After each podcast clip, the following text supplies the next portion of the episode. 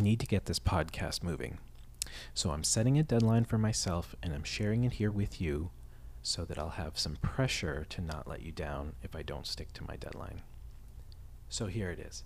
I'm going to publish a new podcast here every day for the next 50 days, not counting weekends or holidays. A guy I really respect, Seth Godin, recently spoke about how he designed an online course he offers to have a really high completion rate. He says the key is that he includes a source of social pressure. He makes the students accountable to each other in the course. This prevents from giving up uh, this prevents them from giving up as soon as things start to get hard.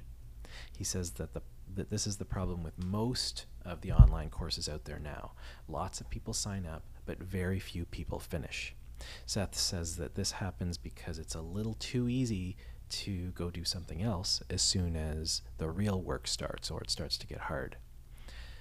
What he said really resonated with me, so I'm setting a deadline and I'm going to try to be accountable to you.